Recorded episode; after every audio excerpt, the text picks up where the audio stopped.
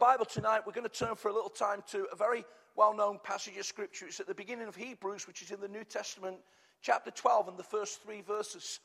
And um, we're going to talk about a particular subject tonight that comes under a, a, a four week uh, series that we're just going to have in this early part of, uh, of, the, of the summer weeks. You know, we've been very, very deliberate, very, very prayerful, very, very intentional about the ministry in Arena Mansfield over the last number of months. I was saying to somebody just this week, for me, it's been fascinating. Christian, and by the way, Christian and Caroline and the family are on holiday, been on holiday this week and on holiday today, and we trust they've had a refreshing time. Um, Christian makes the point about laying brick upon brick, line upon line. And it really has been fascinating because I really believe God's been doing it, friends. God's been laying something into us. God's been laying a new journey into our lives. So we, we've, we've talked about God raising the bar in our lives. We've talked about what we want to have as the occupancy of the house. We've talked about what defines Arena Mansfield in terms of its DNA.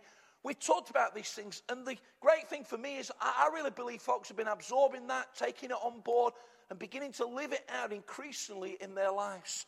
And over the next three or four weeks, and we've got a speaker from Australia with us at the end of the month, and it'll be in the diary sheet, Bob Stevenson.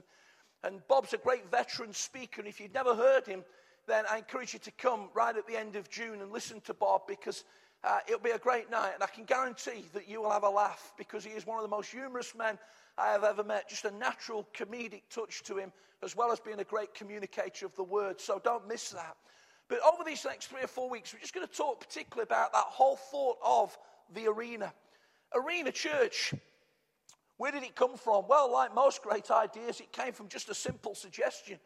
A number of years ago, when the rebuild was done in Ilkeston, Ilkeston Christian Centre, Christian Christian Fellowship, um, people thought, well, what shall we call the building? Just to give it a neutral name that would help in terms of the building being open every day of the week, which it is, and uh, being a neutral name to folks that would come and use it for all sorts of different reasons. Somebody came up with the idea of the arena. Then, in the repurposing of the church about three, three and a half years ago, when we brought together a group of people over a period of time, we've talked about that story, began to use the language of the next 10 years. Where does God want us to go? Where does God want us to take this journey? Here comes a little bit out of that visionary journey. We thought, well, you know, is it Arena Christian Fellowship? Is it Arena Christian Church? Is it Arena Christian Church at the Arena? So we just came to the point of calling it Arena Church. Interestingly, we didn't call it Arena Church Ilkeston, we called it Arena Church because we knew there was more in us than that. And so it's proved. And there's more in us still, friends, than Ilkeston and Mansfield. You better believe it. And uh, God's, uh, God's going to do amazing things. I tell you what, I, I wouldn't be surprised over the next two or three years if we have Arena Church Accra. And God raises up somebody to lead a great work that helps with what's taking place in the hospital, words and works, ministering together. But God's doing things, and as Julie reminded us at the end of the worship time, if we don't put any limit on God, then it's incredible what God can do for us. And so the arena, and I'm going to come to that in a moment, and I'll read these three verses to help us to see where we're going tonight. Hebrews chapter 12 and verse 1 Therefore, in the light of the Hebrews chapter 11, in the light of all that talk about faith, therefore, since we are surrounded by so great a cloud of witnesses, let us throw off everything that hinders and the sin that so easily entangles, and let us run with perseverance or patience the race marked out for us. Let us fix our eyes on Jesus, the author and perfecter of our faith, who for the joy set before him endured the cross, scorning its shame, and sat down at the right hand of the throne of God. Consider him who endured such opposition from sinful men, so that you will not grow weary and lose heart. The first aspect of arena tonight is that we're going to talk for a few moments about running the race running the race. The dictionary definition of arena is a sphere of action and even can be a scene of conflict, not conflict with each other, but conflict in terms of us uh, confronting the powers of darkness that seek to inhibit everything that God wants to do. And I believe, friends, without sort of going over the top of all of that, that every community has to engage from the church's point of view in spiritual battle because there are powers at work that will always seek to inhibit what God wants to do in any community. And it's for the church to rise up and take its rightful authority because Jesus says, I will build my church, and the gates of Hades will not be able to stand against it. We're talking tonight about a sphere of action. It speaks, friends, of gathering, of participation, of cheering, of endeavor. Arena speaks of battle and valor and courage and opposition. It speaks of victory and race and winning and honor. It speaks of sacrifice. And it speaks of all of these things in an amazing way. Running the race. Let us run with perseverance the race marked out for us. Now, there's a number of occasions in the New Testament, in 1 Corinthians 6, in 2 Timothy 2, and 2 Timothy 4, where the writers use this illustration of the Christian running the race.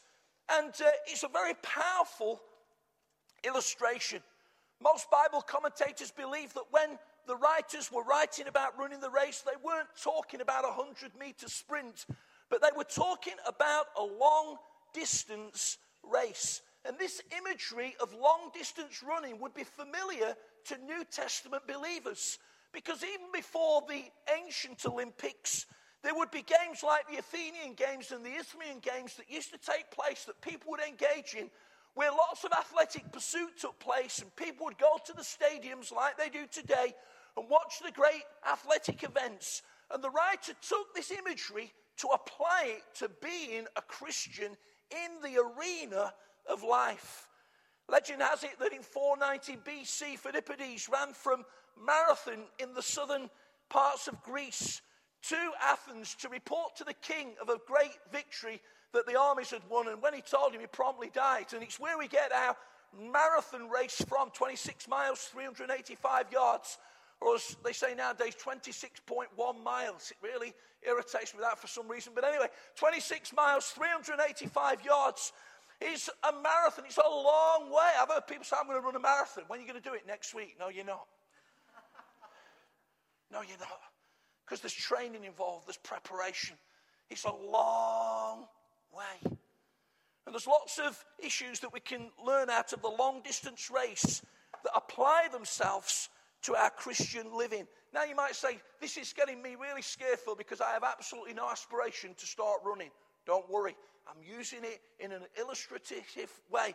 It may be that you used to enjoy running and those days are well behind you, but the reality is tonight that every one of us are called to run the race. If you have never become a believer, if this is your first time at Arena and we warmly, warmly welcome you, if you're on a journey to faith, then the only way to begin running the race is to get into it. And the way that we get into the race is to allow Jesus Christ to become our Lord and our Savior. The verses start by saying, Since we are surrounded by a great cloud of witnesses. Who are these witnesses? Well, it's one of those verses that has several legitimate views, and we don't need to fall out about the differences. But here's two for you to think about. Someone says that the witnesses in verse 1 of chapter 12 are all the people that the Bible mentions in chapter 11, all the great heroes of faith. Interestingly, that word witness in the original language is the word martyrs, from which we get our word martyr. People that have laid down their life at times literally for the faith. And then some people believe that it's not only the people of chapter 11, but it's all the Christians that have faithfully persevered and now gone to be with the Lord. Someone described it as the numberless multitude above of witnesses now surrounding us. We had uh, the joy in great sadness just last Wednesday to lay to rest one of our great folks in Arena Church, Linda Rossington. She's now not, friends, because I'm trying to come up with some nice words, but on the authority of God's word, she is now with the Lord. Absent from the body, present with the Lord. She has joined the numberless multitude of witnesses that now look on and surround us. And whatever our thought on that, here's what, I, what the, the Bible is talking about when it talks about the, the, the great cloud of witnesses. The thought here that the original text carries is of the crowd pressing in to cheer on those that run. I don't know whether some of you like watching the Tour de France, the cycling race, but if you've ever seen them climb up and, and 2D, some of you got 3D uh, telly, so you can really understand how steep those hills are, but they're literally like that. You know, they do that five or six times a day. And uh, just incredible. Absolutely incredible. But I don't know whether you've noticed that, that, that when they're going up the, the hills, the crowd press in on them, right in. They almost have to elbow people away. And they just, they ride all over the road. They, they wave their flags, they cheer, but they press in on the cyclists. The cloud of witnesses cheering the people on. And I want you to understand tonight, friends, that when you feel on your own at work as a Christian, you're not.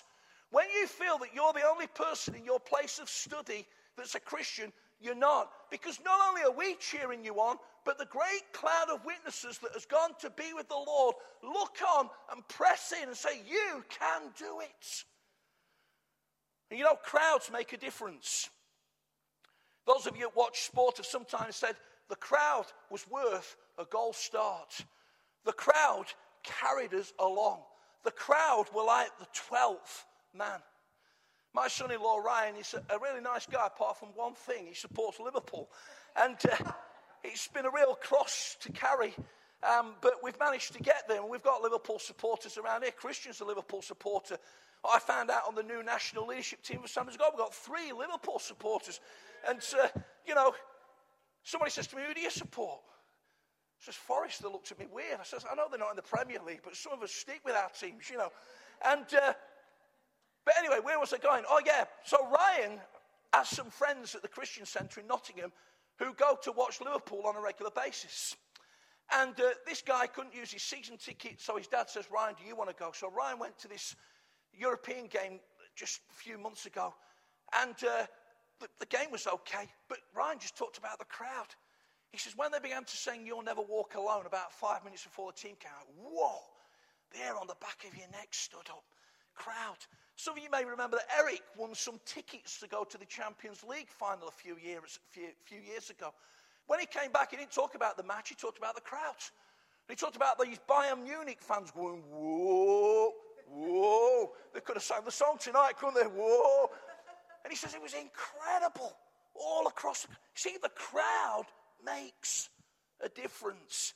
And in the arena of life, in the arena of church, in the arena, in the scene of the battle, in our lives, friends, there's a great cloud of witnesses that are cheering us on. They're saying, Go on, son, you can do it. Go on, gal, you're a winner. They're urging us on to be all that God has intended us to be. And in the light of that, I want to encourage us tonight to come afresh, whether we've been Christians a few weeks, many years, or whether we're still coming to faith, to determine afresh that we're going to run the race that God has marked out with us with perseverance. Hebrews in the New Testament was written for a number of reasons. It was written to show the superiority, superiority of Jesus' sacrifice against anything that took place in the Old Testament. It superseded all of that. And what took place in the Old Testament was foreshadowing what was fulfilled in Jesus. But one of the other major reasons that Hebrews was written is, as the title suggests, it was written to Jewish Christians at the time. And Jewish Christians that were literally, literally at times in the arena. Some of you are watching all that gladiatorial stuff. My claim to fame of watching Gladiators, I fell asleep two thirds of the way through, never saw the end. Still not got round to it. Number of films I fall asleep in is just amazing. But anyway, all that stuff, literally in the arena, literally battling for their lives. And the thing, the challenge to these people was as they came under opposition simply for claiming that Jesus Christ was Lord of their life, there was a temptation to say, Whoa, we'll take a few steps back. We'll retreat into what we've known before, which was religion. And the writer, again and again in the Hebrews, urges the believers not to retreat, but to continually advance and to run the race that God has marked out for them. Now, I try and root myself in real worlds. And I realize that around this congregation tonight, things that can come against us that would at times seek to tempt us to say, tell you what, we'll, we'll just take a few steps back. Sometimes you can get even people saying, what are you getting so worked up about your Christian faith for? Just calm down. You know, just take. But God's not saying that. God's all about advancement. God's all about moving forward. God's all about taking ground. God's all about be, you being all that He's called you to be. And, brothers and sisters of Arena Mansfield tonight, God is not calling us to retreat, to step back, but to move forward in all that He's got for us. Let's run the race with perseverance that's been marked out for us. How are we going to do that? Well, three brief, brief things. Number one, we're going to do it by discarding all that hinders. Verse 1 says, Let's throw off everything that hinders and the sin that so easily entangles. Now, can you remember when you used to do cross country running at school? It was always freezing cold, it was always raining, it was always snowed. And I know you made sure that you, your mum, you got your mum to write your notes saying you weren't very well so you didn't have to do it. Or you hid behind the bike sheds having a fag until everybody else had come back and then you made out that you'd ran the race. Yeah, I know. But the reality is, friends, that very often you'd be down to your, your vest and, and your shorts and you'd be running in this freezing cold weather because the PE teacher had told you it was a good way to get fit. Yeah, right. But the fact of the matter is that if you watch the great athletes, and next year, 2012, we've got the Olympics coming to our great capital city, those of them that are running the long distance races as well as the sprints, literally stripped down to their vest and shorts so that they are unimpeded in running the race. Here's how we try and run the Christian race sometimes. I brought me back. Brought me back. It's all right, there's not a rabbit in it. We sort of we put this on. And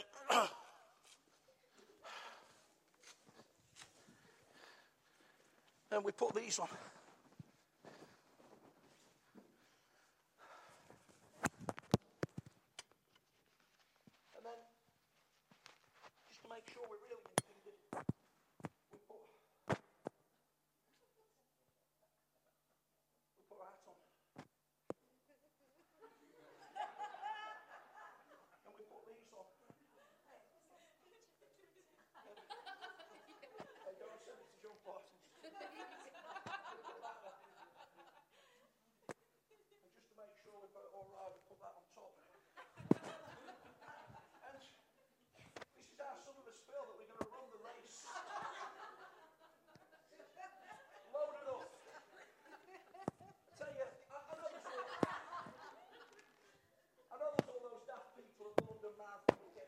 with all sorts of... Forget them for a minute. The people that really want to run the race are down to the best in shorts. They're not around.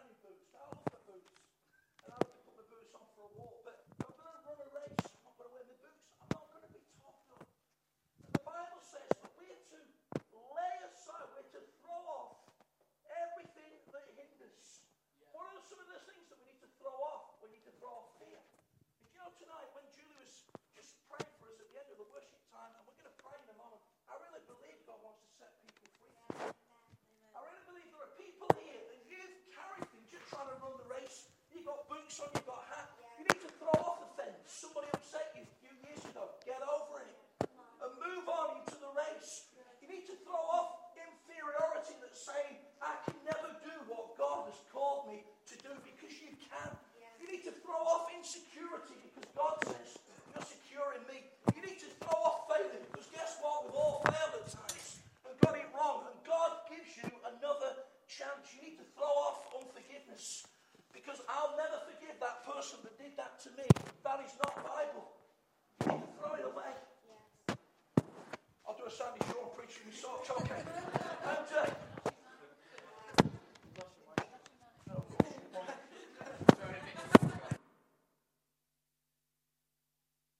my socks. No, okay. okay. Now then, Julie, it's good that you should mention that.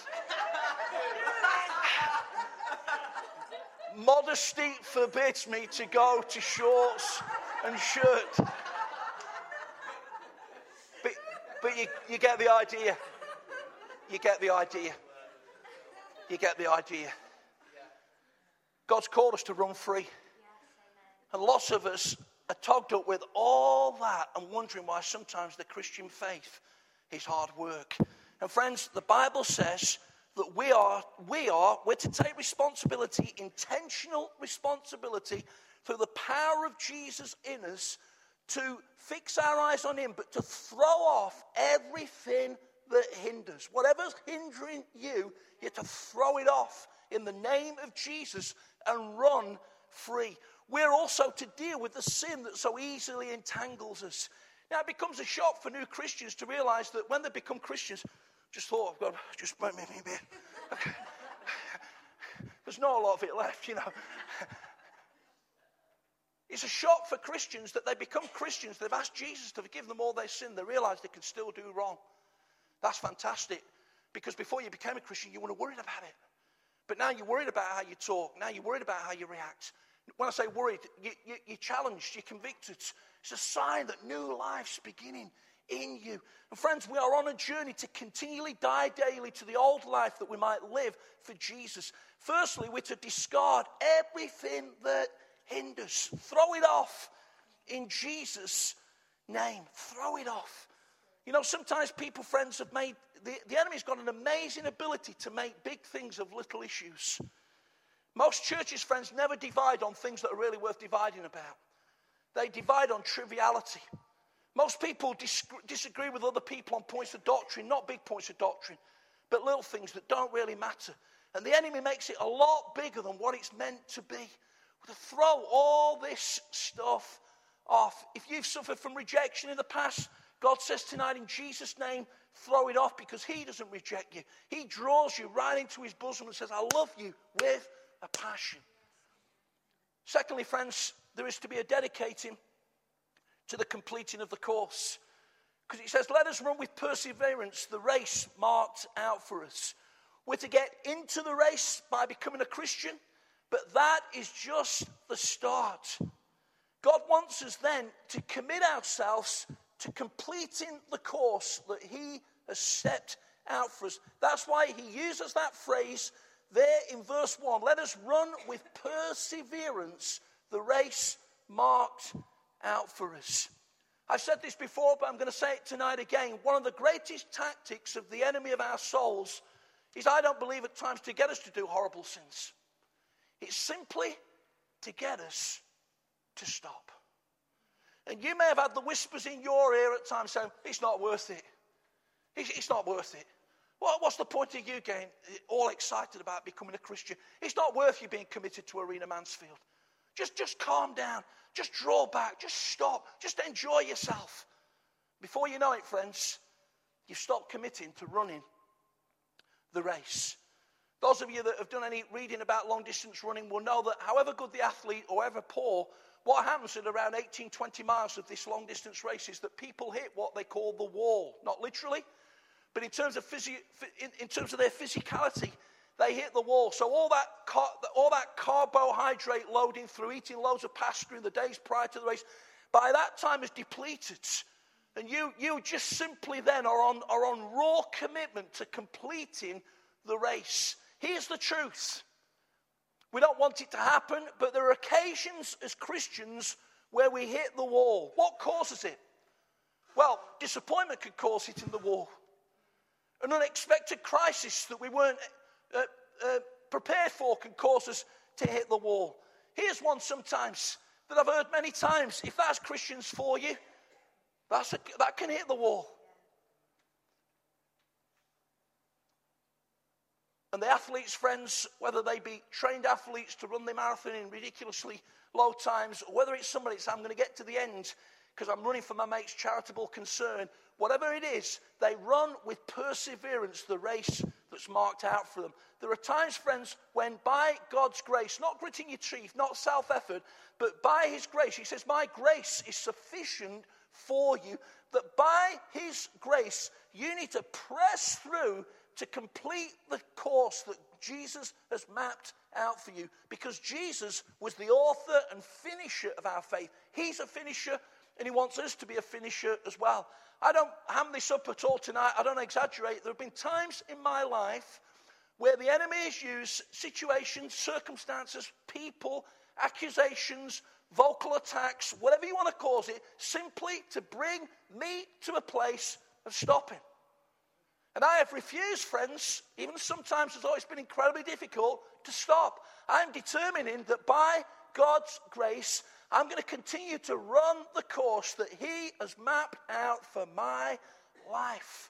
And if you'll do the same, God will do amazing things in you, far more than you could ask or think, way beyond your expectation. God can take hold of your life and use you amazingly. God can take us. I was watching tonight that little eight year old boy all those years ago and make him a worship leader that touches hundreds of thousands. God can take you and use you in an amazing way if you don't give in and stop, but run the race that God's called you to run. We do that by resting in His grace. We do it by receiving daily renewal. We do it by resisting the enemy. We do it by realizing God's got a purpose for us. Here's a little poem I came across some time ago. It's called Don't Quit. When things go wrong, as they sometimes will, when the road you've been trudging seems all uphill, when the funds are low and the debts are high and you want to smile but you have to sigh, when care is pressing you down a bit, rest if you must, but don't quit. Life is queer with its twists and turns, as every one of us sometimes learns. And many a failure turns about when he might have won had he stuck it out. Don't give up though the pace seems slow. You may succeed with another blow. Success is failure turned inside out, the silver tint of the clouds of doubt. And you never can tell how close you are. It may be near when it seems so far. So stick to the fight when your is hit. It's when things seem worse that you must not quit. Friends, my passion tonight is we're not going to be quitters in Arena Church. Going to press through this. We're going to see what God's going to do in this community of believers for His glory and for His praise. Running the race means a discarding of all that hinders, it means a dedicating to completing the course. And I finish by reminding us that it means a determining to keep focused. Verse 2 says, Let us fix our eyes on Jesus. In other words, friends, let us focus on Jesus. A definition of focus is the point at which an object must be for the lens to give clear vision. Please, I'm not calling Jesus an object, but you get the term. In other words, Jesus must be in such focus in our lives, friends, so positioned that we have a clear image of him. So many people keep Jesus at a distance. He's blurred. He's just that silhouette figure in the distance. No, you need to bring Jesus right into the focus of your faith life so that you've got a clear vision of who He is and you keep your eyes fixed on Jesus. You need to, the, uh, verse 3 says that we're to consider again and again all that He's done for us so that we don't go grow weary or lose heart. Where's Jesus, friends, in your vision tonight? Is he someone that you occasionally turn to when you feel like it? Or is he someone that fills the vision of your life? We sing a great worship song that says, Be thou my vision, O Lord my God. The old song says, Turn your eyes on Jesus, look full in his wonderful face, determining to keep Jesus focused. Friends, it's amazing that when we keep our eyes on Jesus, how many other things take their place. I conclude by reminding us, as I said earlier, that next year, 2012, is the Olympic Games in London. Track and field will be the central component of those games, with many other competitions, of course. And there'll only be so many people that can win Olympic gold. One or two of those people seem a bit nailed on already. One or two of the great athletes of the world. And uh, the reality is, friends, that the Bible defines a winner different to what our Olympics would do. The Olympics would define the winner as the first person to press the tape. But the Bible says that the winner is simply the people that finish the course. There have been people around the life of our church that have run marathons, half marathons for charity. My youngest brother, Simon's ran two or three half marathons at Nottingham on occasions. And he proudly shows his little sort of, you know, a little bit like AD certificate tonight. You did it. You, you, you did it. Nobody can take that away from me. And he was never going to be the winner of the race because people that were uh, trained longer, harder, faster were going to be the race. But the reality was that he completed the course, and that meant a lot to him. How much more so in terms of the Christian faith? We've got young people in this room tonight 18, 19, 20, 21 years of age. And I want you to think of this illustration going forward. I want you to look down time as God permits and see that God's got an amazing journey in front of you. Sometimes you're going to hit the wall. Sometimes you're going to get knocked back. Sometimes you're going to feel somebody's going to try and stop you.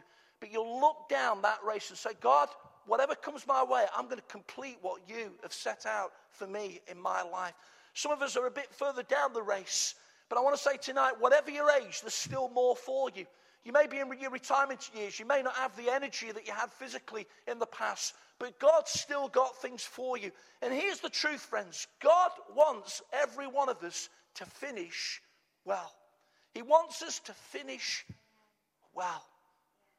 And if you'll commit to the Lord tonight, He'll help you to do just that. Paul, writing to Timothy, his son in the faith, in 2 Timothy 4, says these words I've finished the race. This is an old man near his death. I've finished the race, I've kept the faith.